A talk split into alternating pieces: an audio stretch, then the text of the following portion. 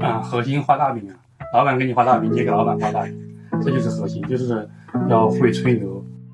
这个卷我觉得都已经不能用九九六来去形容了。他们有一个叫夜总会，就是每天晚上都会开会，还开到很久，每天晚上都会搞到嗯十一二点一两点都很正常。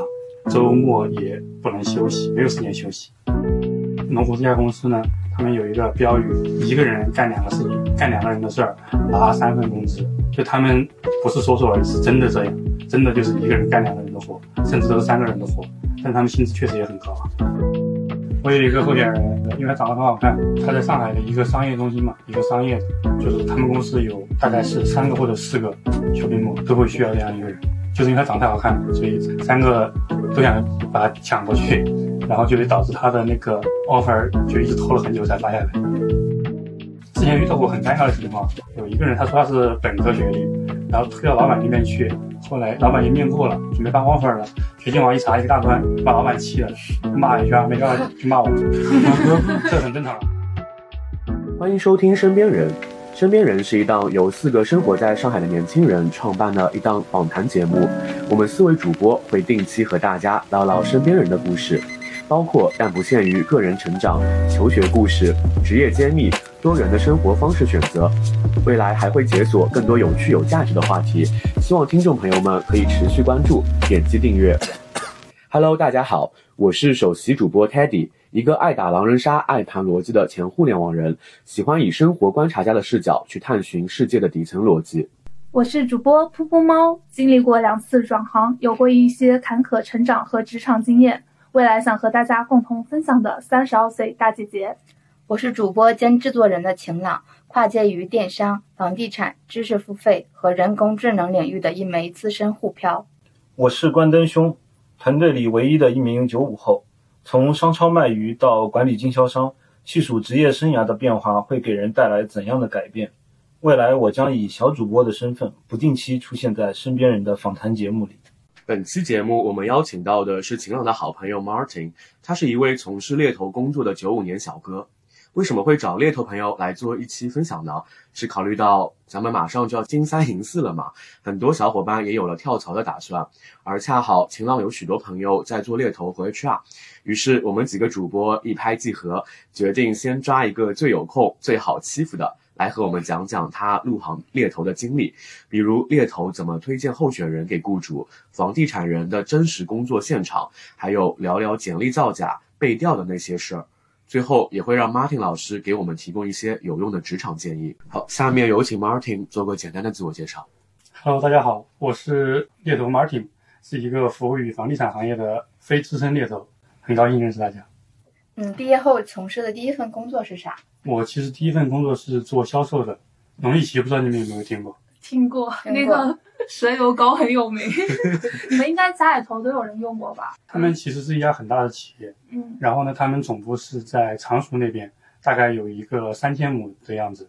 他们那边嗯有很多好玩的东西，它有一个养生小镇叫龙力奇小镇，然后里面呢会有这个道观，然后还有一个蛇园。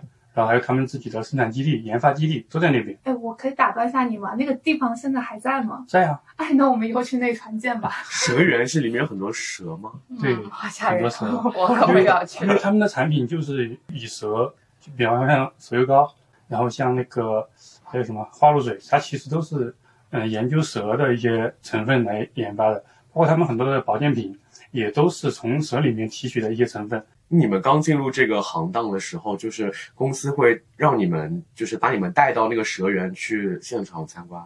对呀，会了解一下公司，会看的呀。它就是有点类似于那种动物园。嗯，其实是蛇的动物园。天哪，害怕了是吧？里面有各种各样的蛇，就是他们在其他地方有包的有那种山头专门养蛇的，去做实验也好，做产品也好。嗯，这个蛇园呢，其实就是仅供参观的，打造成一个养生小镇。它周末会有很多的游客，所以你就是在那边卖一些呃日化呀，还有包括龙力奇的其他跟蛇有关的产品，给那边的什么中老年游客吗？有年轻的游客吗？嗯，比较少，比较少，因为其实像我们知道的龙力奇，它只有蛇油膏跟花露水，其实它还有很多的产品，包括像我们的沐浴露啊、洗发液啊、嗯一些保健品啊，小孩用的什么嗯蛋白粉啊，嗯。男士用的嗯滋阴补阳的，女生用的都有。阴壮阳。对 对对，那就是你也说了，你做导购的话，那基本上都是，就是一天当中导导购的一些要做的事情是什么？它是这样子就是它本身就是想把这个地方打造成一个景点，然后我们呢等于是每天早上大概八点钟左右，在我们的这个农历奇小镇的门口就会去迎接来自全国各地的游客。他们下了车过后呢，我们就类似于导游的一个身份，带他去先去参观，包括我刚刚提到的蛇园啊、研究室啊，包括说还有那个里面有一个道观，然后的话会把他们引到他们有一个智能化工厂，大概就是这样子。哎，你刚才也说到那有个道观，那是真的有道士在里面吗？啊，真的有。它那个道观呢，它其实是因为它这种嗯道教文化，它是属于国家的，不嗯企业是不能私有的，它只不过是在那个是国家划分给嗯龙旗这个小镇里面的，嗯其实是归国家管的。嗯，明白。我感觉这个小镇听上去搬到上海，可能就是迪士尼小镇这种感觉。我反而想的是那个道观的道士要跟蛇去斗智斗勇的故事。嗯，没有没有，那个道观里面的其实有一个算命的，算的挺准的。我去算过命，算的真的挺准的。你算啥呀？姻缘。嗯，是事业确实算姻缘啊。哦，但但是我觉得你这份工作好像跟你现在从事的这个猎头完全是十万八千里。对，嗯，对对对，它中间有很多故事，因为我在那边干了大不大概有一年多的时间，感觉职业发展受到一些限制，因为它虽然讲的是比较有意思的哈，但是它每天都是重复一样的工作，有时候你可能从早上到晚上一直在讲话，就不能不能停的，再加上那个时候谈恋爱，告诫大家一点，就是嗯不要搞那个办公室恋情，啊，所以你去算的就是这一段办公室恋情吗？那没有没有，当时还没有谈恋爱。其实我的话准也不是说他我怎么评价他准呢，就是他能够跟从你的话语里面，他能够推断出你以前的经历过一些事情，而说的非常的准。哎，他是不是在你来之前已经研究过你啊？我也这么怀疑过，嗯，应该不是，就是他真的算的很准，他把我们家的祖坟的大概是在什么样的位置，他都能算出来。他说我爷爷应该是葬在一个，就是上面是一个山，然后下面是有一条小河的，我都不知道。后来我问了，确实是这样子。哇，真的好厉害、啊！他算的什么梅花卦还是什么？我不知道，我没问，我当时不知道不懂这些。我觉得这种玄学还是有道理的，嗯，但是我是无神论者，所以我可能觉得他还是在胡说八道。那我不是，我是信可能会有一些冥冥之中的这种身影在旁边的。对所以你以后会被割韭菜，就是去算这些。就也没有全信，就是可能会作为一些参考，因为有些事情确实没有办法完全用科学来解释。选择性相信，这就是。嗯，对。那我们接着再回来，就是从零售行业跨界去了猎头行业。你也说了，可能是因为之前的办公室恋情，对那还有怎样的一些契机呢？我当时呢，第一个呢，是因为工作上本来就嗯，就感觉有一点腻了。嗯，领导承诺的就是说可能会嗯带人或者怎么样，就一直没有实现，画饼，就看每个人怎么理解。我觉得这个不是职场常态吗？对基本上都会有。嗯，这个东西不好说，反正再加上我当时失恋了，嗯，我就回家大概休息了一个月左右吧。然后我期间我也跟朋友聊过，说我不想在苏州待了，我想去其他地方看看。然后我朋友就叫我来上海，因为我挺多朋友在上海的，我就来了上海。那那你为什么后来就是来了上海，没有去看看就是互联网啊这些行业？因为我本身学的是生物工程专业的，跟互联网什么其实搭不上边。那你跟房地产更搭不上边。对对对，是的，是的，是是这样子的。我当时呢想找工作，我在上海，其实在我朋友家住了一个多月，我挺感谢他的。啊，那我当时在家在他在他家住了一个多月，就他每天回来给我做饭。哇，为什么是你住人家家，然后人家给你做饭？对啊，你没有工作，不应该是你来做饭，然后迎接他因下为我当时心？情很不好，我就什么也不想干，我天天在家里睡觉。哦、那你然后个朋友不错。对他大概照顾了我一个多月的时间吧，然后我就想着，就实在脸皮也没那么厚，嗯 就就想着出去找工作，然后我就问其他的一些嗯朋友，我说做什么工作好？当时也很迷茫，然后他说要不我给你介绍个猎头吧，因为他的工作就是猎头给他介绍的。然后我说哎好啊可以啊，嗯，然后我就跟那个猎头接触了，接触了过后呢，我就跟他聊了很多很多东西嘛，然后我发现好像猎头这个行业好像对我来说，好像也挺有吸引力的，因为之前看过那个胡歌演的《猎场》，就觉得嗯，其实脑子里面它是有一个概念在，但是不知道它是什么东西。就接触过后呢，就稍微会明白一点是到底是做什么的。嗯，后来呢，尝试着去接触了一下猎头公司也好，或者说一些文献资料也好，然后我觉得这个行业呢，确实是可以进进入的，然后我就嗯莫名其妙就进入了这个行业。我我有个问题还蛮好奇，就是当时你转型去做猎头，那 HR 在面试你的时候肯定会 challenge 你没有这样的经验，你当时是如何通过层层面试的筛选就进入这个行业的呢？啊，核心画大饼啊，老板给你画大饼，你也给老板画大饼，这就是核心，就是要会吹牛。反正我们两个吹的都感觉是情投意合的那种，然后我这个就跟谈恋爱一样的。然后我就顺利入职那家公司因为他有 challenge，比如说这个点上你当时怎么讲的呢？你能回忆一下吗？都两年了，啊，具体我其实记得不是很清楚了，反正他确实给我画了一些大饼，就是说这个行业怎么样怎么样，画的非常好。那那你为啥选择这家公司而不是其他公司？因为我我了解到你不是之前也面了其他的猎头公司吗？对我面了很多公司，嗯嗯，我面过制造业的，然后还有医药行业的，还有新能源行业的，嗯，房地产行业。其实房地产行业是我最不愿意去接触的一个行业，因为当时大家对房地产的一个印象都不是特别好，其实没有太考虑这家，因为那个 HR 确实也比较穷追不舍，然后我就去面试了。我估计是他们找不到人。对啊，我也是这么想的。嗯，因为我跟你开玩笑，开玩笑因为。我跟你是同一年的嘛，然后我当时找工作的时候，就是我有了解了一下地产行业未来的走向，所以当时其实本来有一些校友是在比较知名的那些大厂，比如说龙湖啊，或者是那个深圳那个国企的那个地产，招商、万科、不是另到华润、保利。保利吧，然后当时就是了解了一下，因为他让我面试说要去订机票跑到深圳去面，我觉得要考虑一下他的一个就是付出的成本和我到底会不会进这个行业嘛。然后最终了解了这个行业，后来我就没有去去往那个方向走，就后来阴差阳错去了互联网行业。对其实机票好像是报销的，然后当时没有这么跟我说，应该是入职之后才报销吧？嗯，不用，面试都是报销。哦那还挺好的，挺有钱的。那早知道去玩一下了。哎，然后你刚才也说了，就是房地产行业，你是这个猎头，你可能不是最喜欢的。那你面试那个新能源还有医药的这些猎头，嗯，我当时面试的那几家公司呢，我感觉有印象就是，他是在把人当工具去使用，就他会给你讲一些，比方说我们每周要推荐几个人，或者要面试几个人，他把所有的量都定得非常的死。而且我本我的话是不喜欢这种把一个量定得非常死的这种人，我觉得他在一个范围之内有一个波动，我觉得是可以接受的。而且他们，而且我去他们公司的时候，我第一印象就是这家公司就死气沉沉的，就是没有人讲话，大家都自己做自己的事情，而且进去过后也没人理你，可能 HR 也也不知道在干嘛，反正就没人管你，然后印象就不是特别好。嗯，面试的时候呢，也有就是让你本身我们约好的，比方说举个例子，具体时间我忘记了，我们约下午两点钟面试，我去了过后呢，他会可能会跟你讲，我领导在开会，现在没有时间。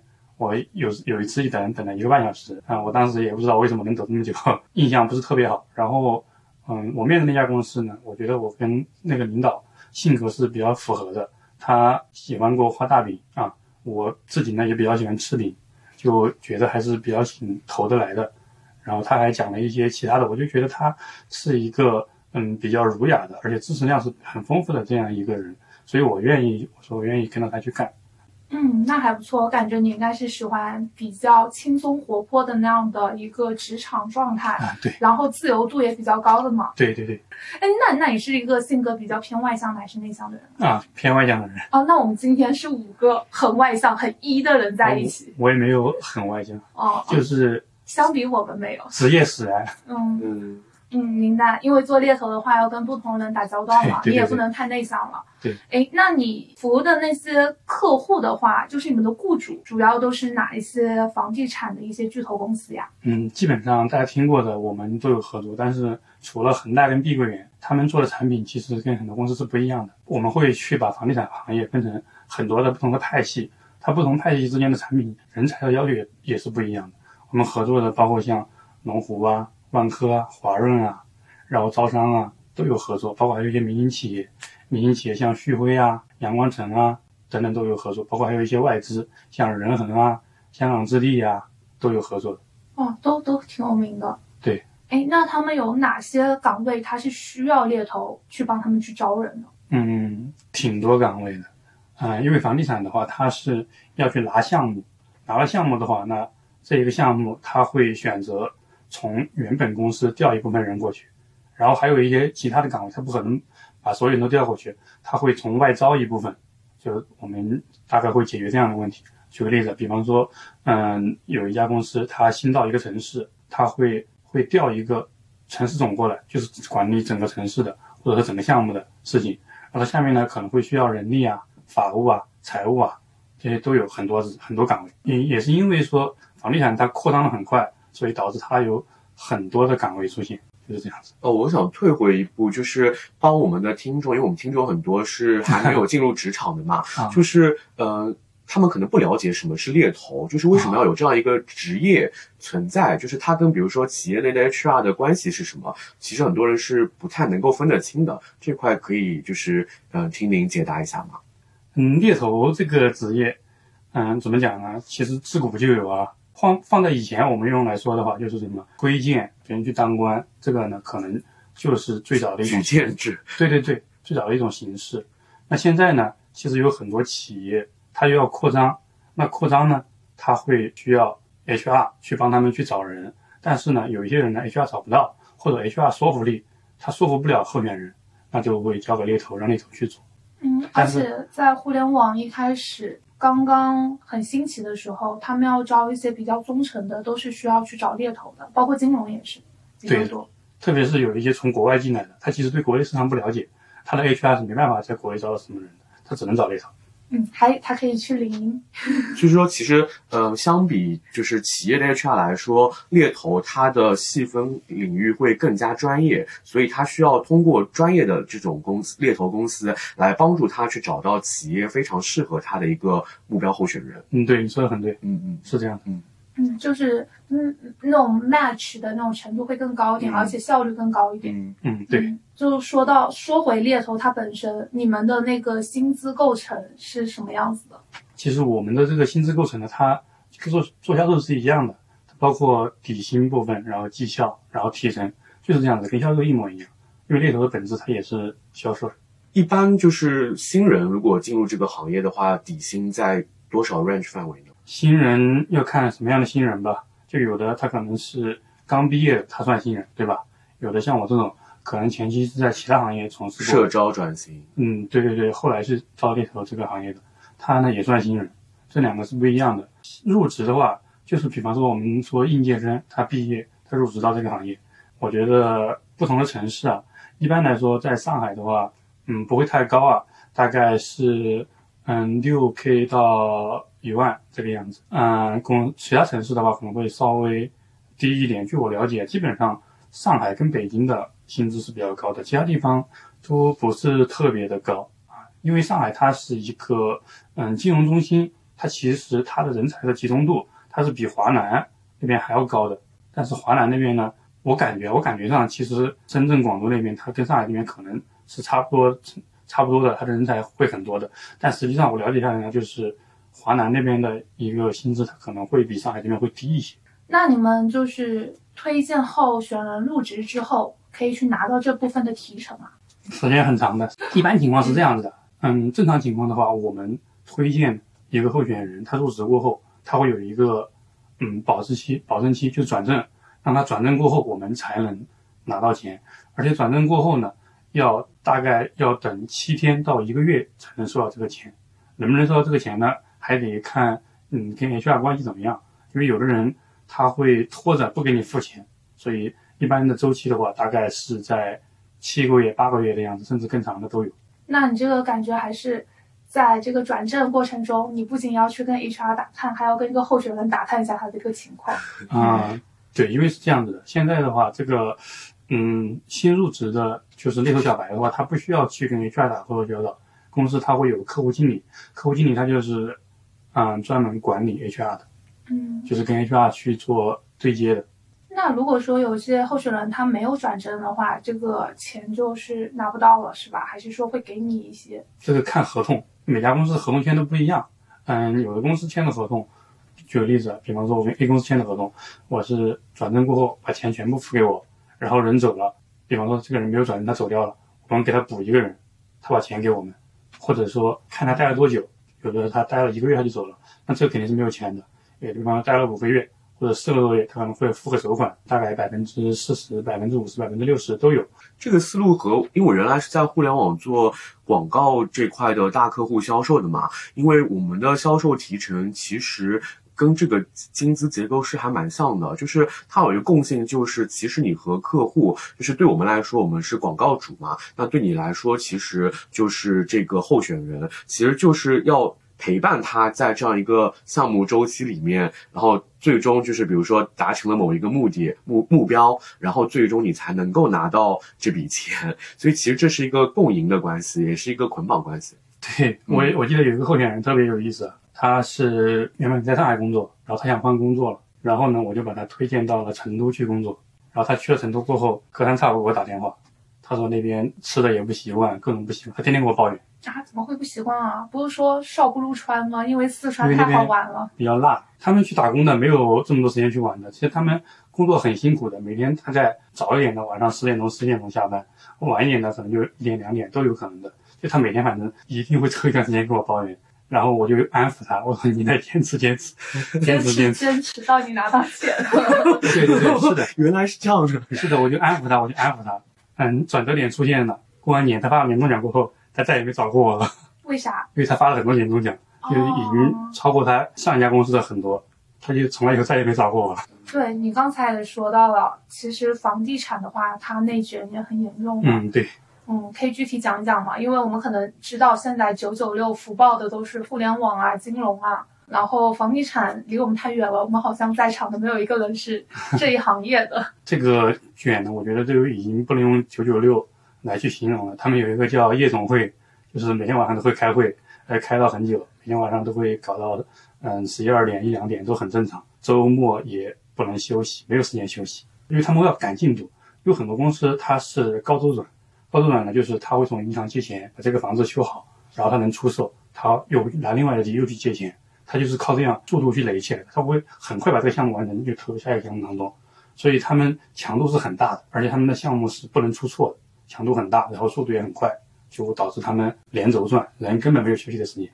男的女的都一样吗？当然，男的女的都一样，就是。女的当男的用，能当畜生用。这怎么感觉像我当初在一个理工理工院校的外国语学院，我们男女比例是一比七，然后就是说女生就是拿来当男生使，男生就是当狗使的，就是这样子。那你们班有几个男生啊？我们班是我们当时三个班里男生最多的是四个，我们这一届男生一共是十一个。让我想到了前一段时间，一个朋友说他们是学机械的嘛，嗯，他们班上就一个女生，是的，对，他们那行业就就是呃，我们有那个机械专业，然后不是我们学校校花是陈都灵嘛，他们班上好像就一一两个女生，她她的寝室还是跟别的专业去拼的。好，那我们就说回去之前的房地产内卷，女生卷到大姨妈都没了这种的有没有啊？很常见的，很常见的。我有一个候选人，他就是这样子。他是在龙湖，龙湖这家公司呢，他们有一个标语：一个人干两个事情，干两个人的事儿，拿三份工资。就他们不是说说而已，是真的这样。但他们薪资确实也很高啊。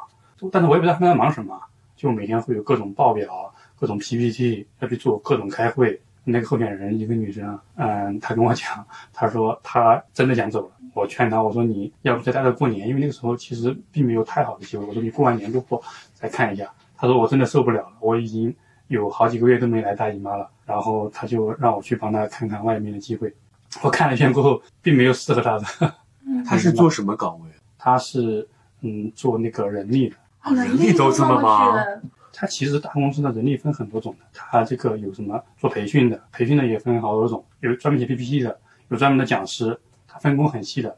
然后写 PPT 呢，还要一直写一直写，会写很多内容。所以他其实当时那个阶段就是要搭建这样一个从零到一体系的。啊，我只是举个例子，他当时干什么，我确实也不知道。每天都开会，每天都去写什么 PPT。我感觉这是挺消耗脑力和精力的。对。嗯，农夫还有一个比较，其实怎么讲呢？就我也不知道这个东西好不好啊。他们会允许每个人都去发言，不管你说你是刚来一年的也好，或者说你这边干了五年、十年也好，每个人的话语权都是一样的。就你想说什么，你就可以说。就他这个决策呢，是没有那么好做这个决策的，就是他会大部分人都通过才会去决定去做这个事情，所以中间可能啊可能会有很多呃 PPT 的修改的版本，就这不好讲。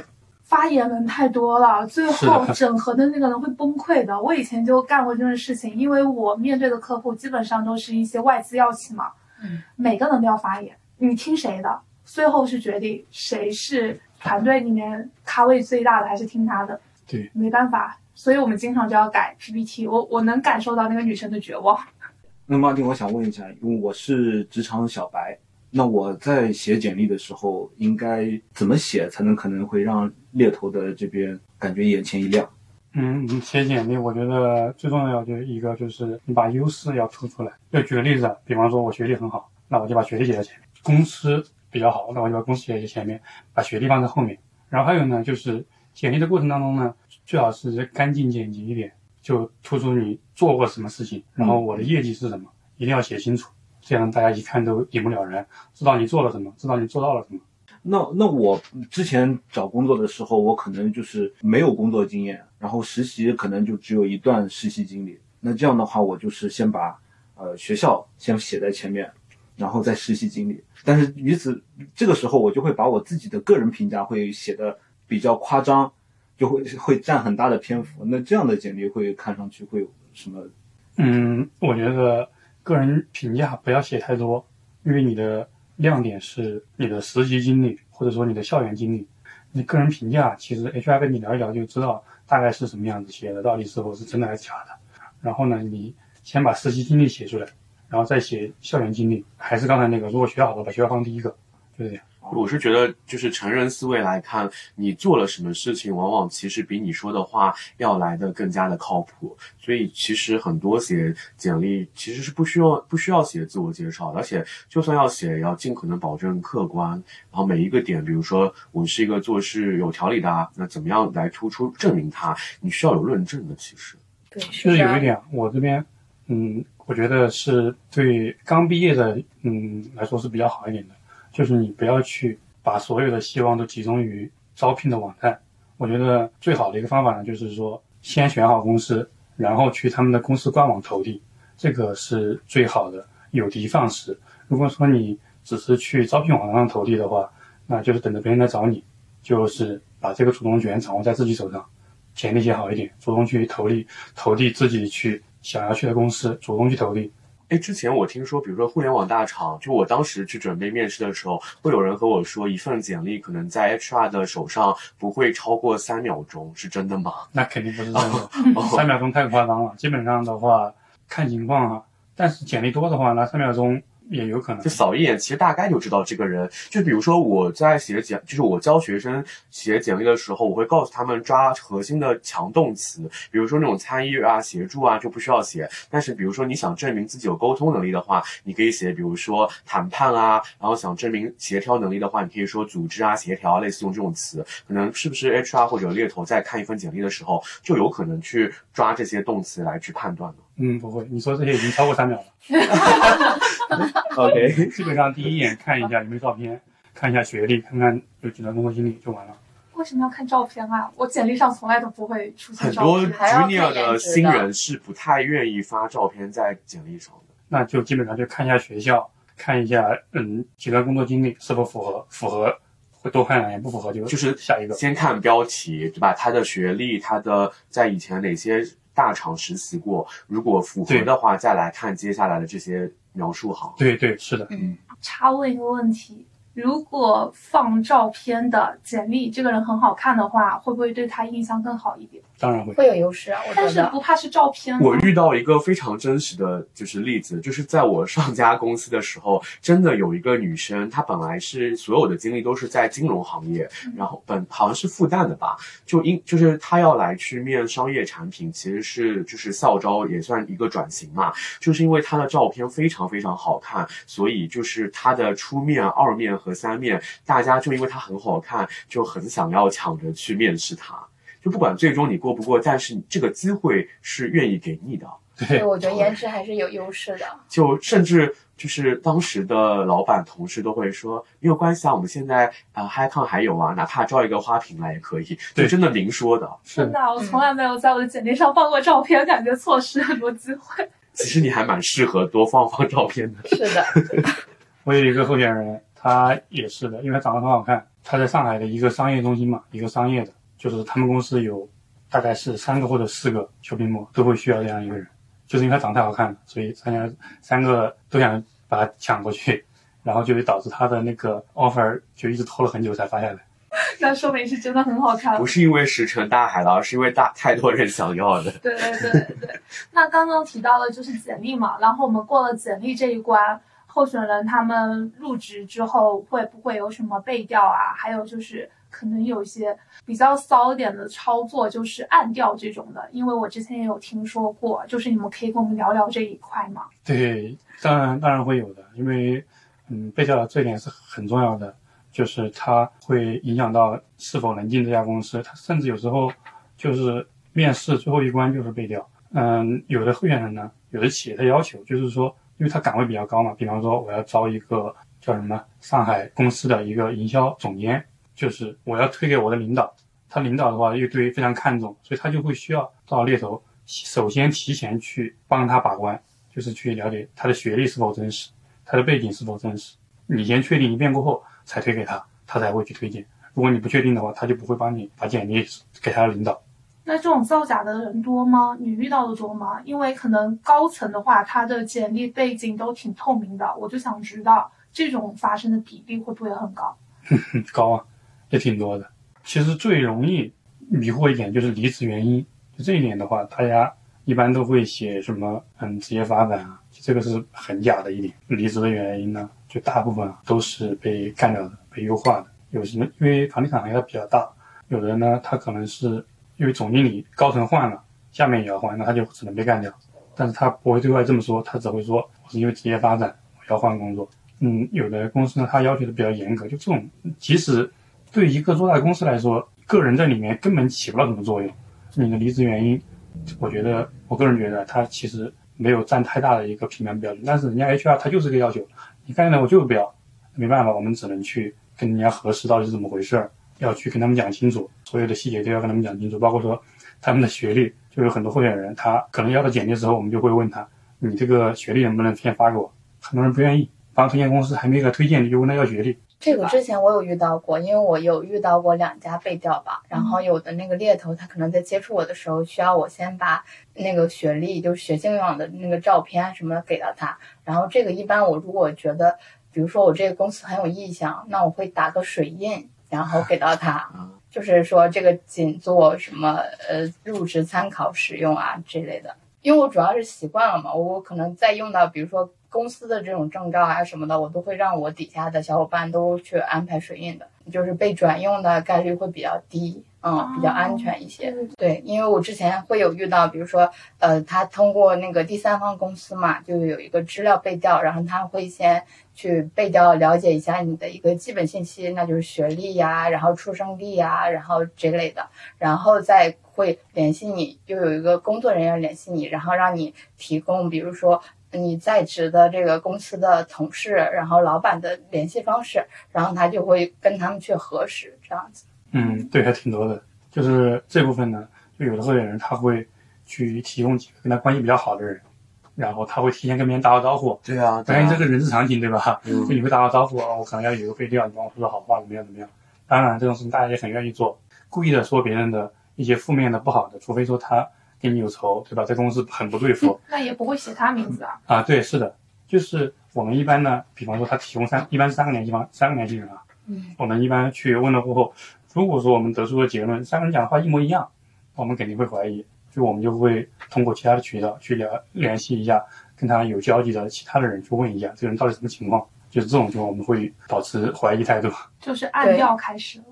对，暗调的话，其实有时候是这样，有时又有的时候有的岗位他需要见老板，大多数老板脾气也不是很好。之前遇到过很尴尬的情况，有一个人他说他是本科学历，然后推到老板那边去，后来老板也面过了，准备办 offer 了，学信网一查一个大专，把老板气了，骂一圈没 HR 就骂我们，这很正常啊，这很正常，对吧？为啥不核对啊？这个不是很很低级的一个问题吗？对呀、对，就是因为没有提前做好这些事情。嗯，有的事情需要我们提前去做，把这个风险前置，我们可能比较重要的时候推给一个很重要的领导或者嗯见老板的时候，提前这一关我们就会去做一个简单的，我们称之为叫暗调。嗯，通过一些渠道，就尽量不去打扰他他现在这种工作情况之下，去了解一下他这个人啊、为人处事怎么样，工作能力怎么样，情商怎么样啊、等等方面的一些信息，会做到一个参考。我我前两天刚听说一个故事，就是呃说好像是谷歌还是微软某一个外企嘛，当时就是有一个候选人，其实在中国已经面试通过了，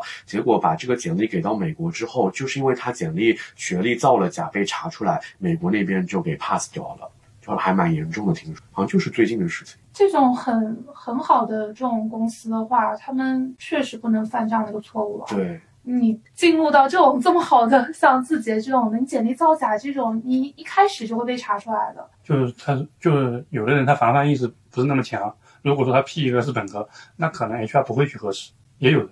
有没有遇到过，就是他可能自己做了一些手脚，结果真的进去了，然后结果比如说在试用或者转正之后又被查出来的？当然有，就这种的话，对猎头来说就是耻辱。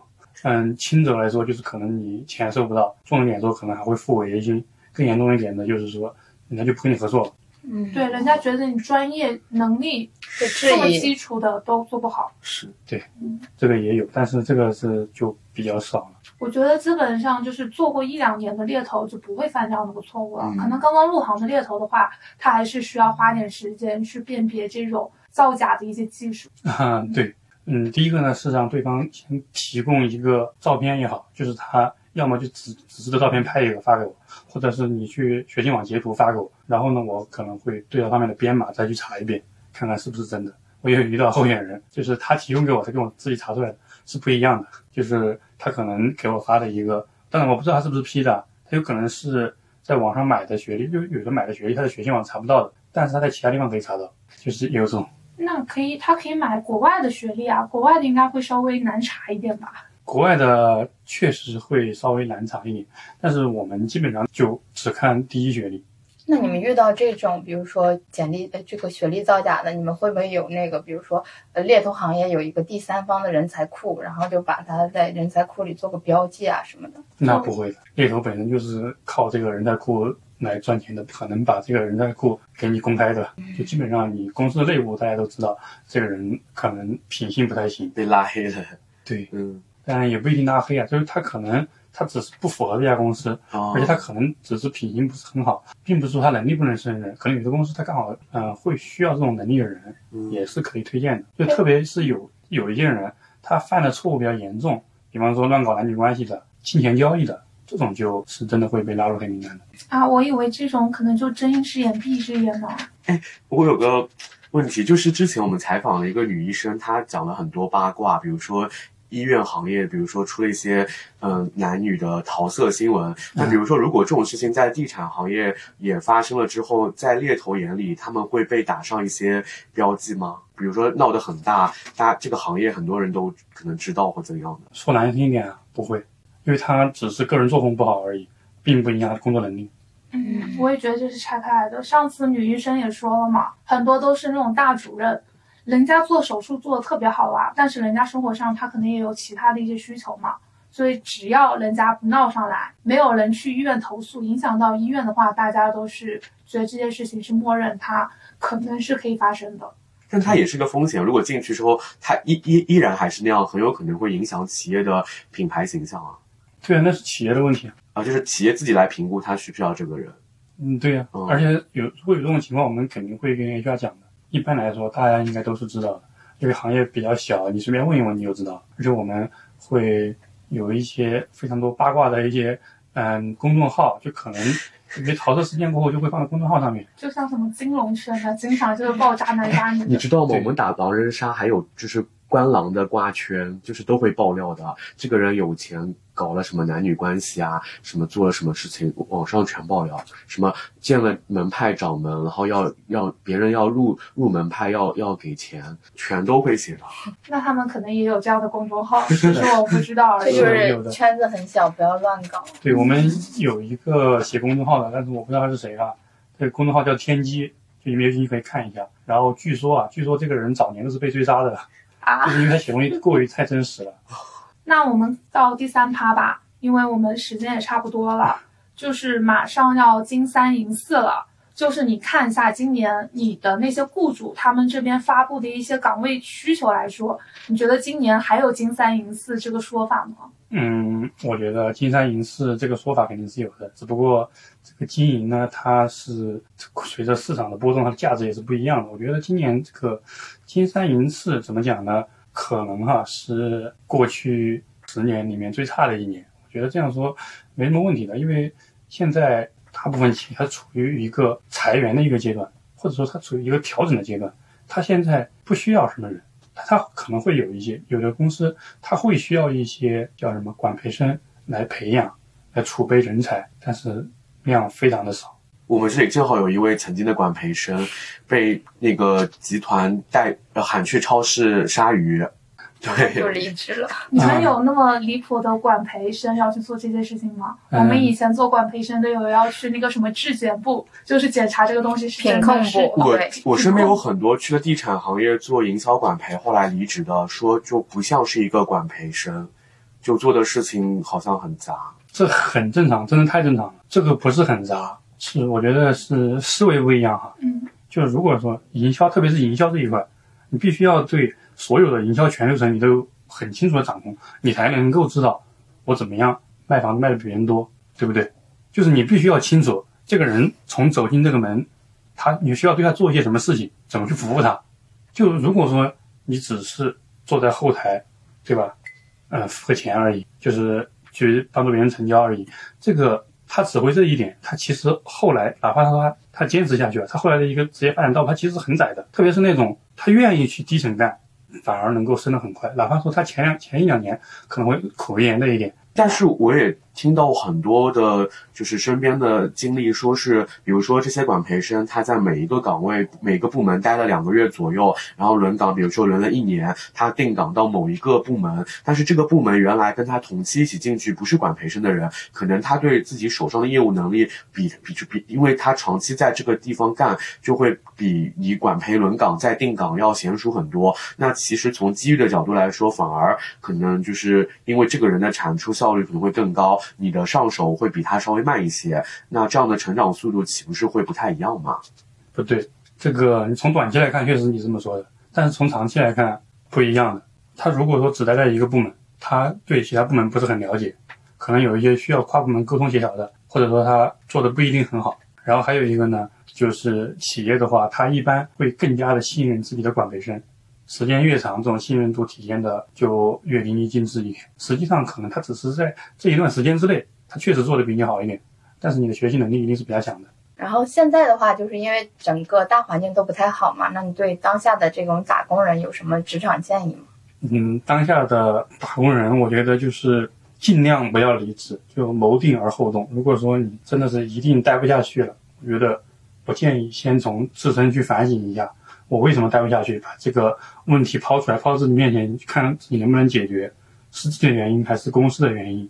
你要去找到嗯主要的原因，比方说我现在干不下去了，是因为我领导的原因，他不给我机会，或者他一直打压我，还是说现在这个项目难做？还是因为现在客户少，我觉得这是分原因的。如果说是因为项目难做、客户少，是因为自己遇到的问题不是那么容易去解决，我觉得你可以想一下，比方说我到下一家公司，我是否会遇到同样的问题，我是否能解决？如果解决不了，我觉得你在这个地方和在下一份工作本质上是没有什么区别的，就一定要想好了再去行动。而且还有一点就是说，挑公司一定要自己多去观察、多去看，哎，这个公司在这个行业当中怎么样？它是属于哪个位置？中部、底部还是头部？或者说这个行业它在现在这个社会当中是处于什么样的一个地位？这个需要自己去花大量的时间跟精力弄清楚、弄明白。还是我刚刚说的那个话，最好是主动投递，挺好的一个建议。我感觉不只是房地产，各行各业都是一个很通用的这样的一个很好的建议。对的。今天我们一起来采访了猎头 Martin 的故事。那 Martin 因为机缘巧合从导购转型去做了猎头，那从猎头的角度为我们展开了多方位视角，来重新审视了职场的种种现象，以及找工作换工作要多主动，不只有求职招聘平台可以和企业取得联系，官网内推等渠道也可以。写简历呢，要挑重点，要有强匹配度。那在这个不断变化的时代，其实企业找人依然还是会很看忠诚度这个点，工作稳定还是职场所喜欢的类型。所以用 Martin 的话来说，要谋定而后动。以上就是本期节目的所有内容，感谢收听。如果你还没有睡，如果我还不停追，如果清醒是种罪。就把誓言带走，换承诺不悔。如果你就是一切，如果我就是绝对，如果清醒是种罪，就让爱去蔓延成全每个夜。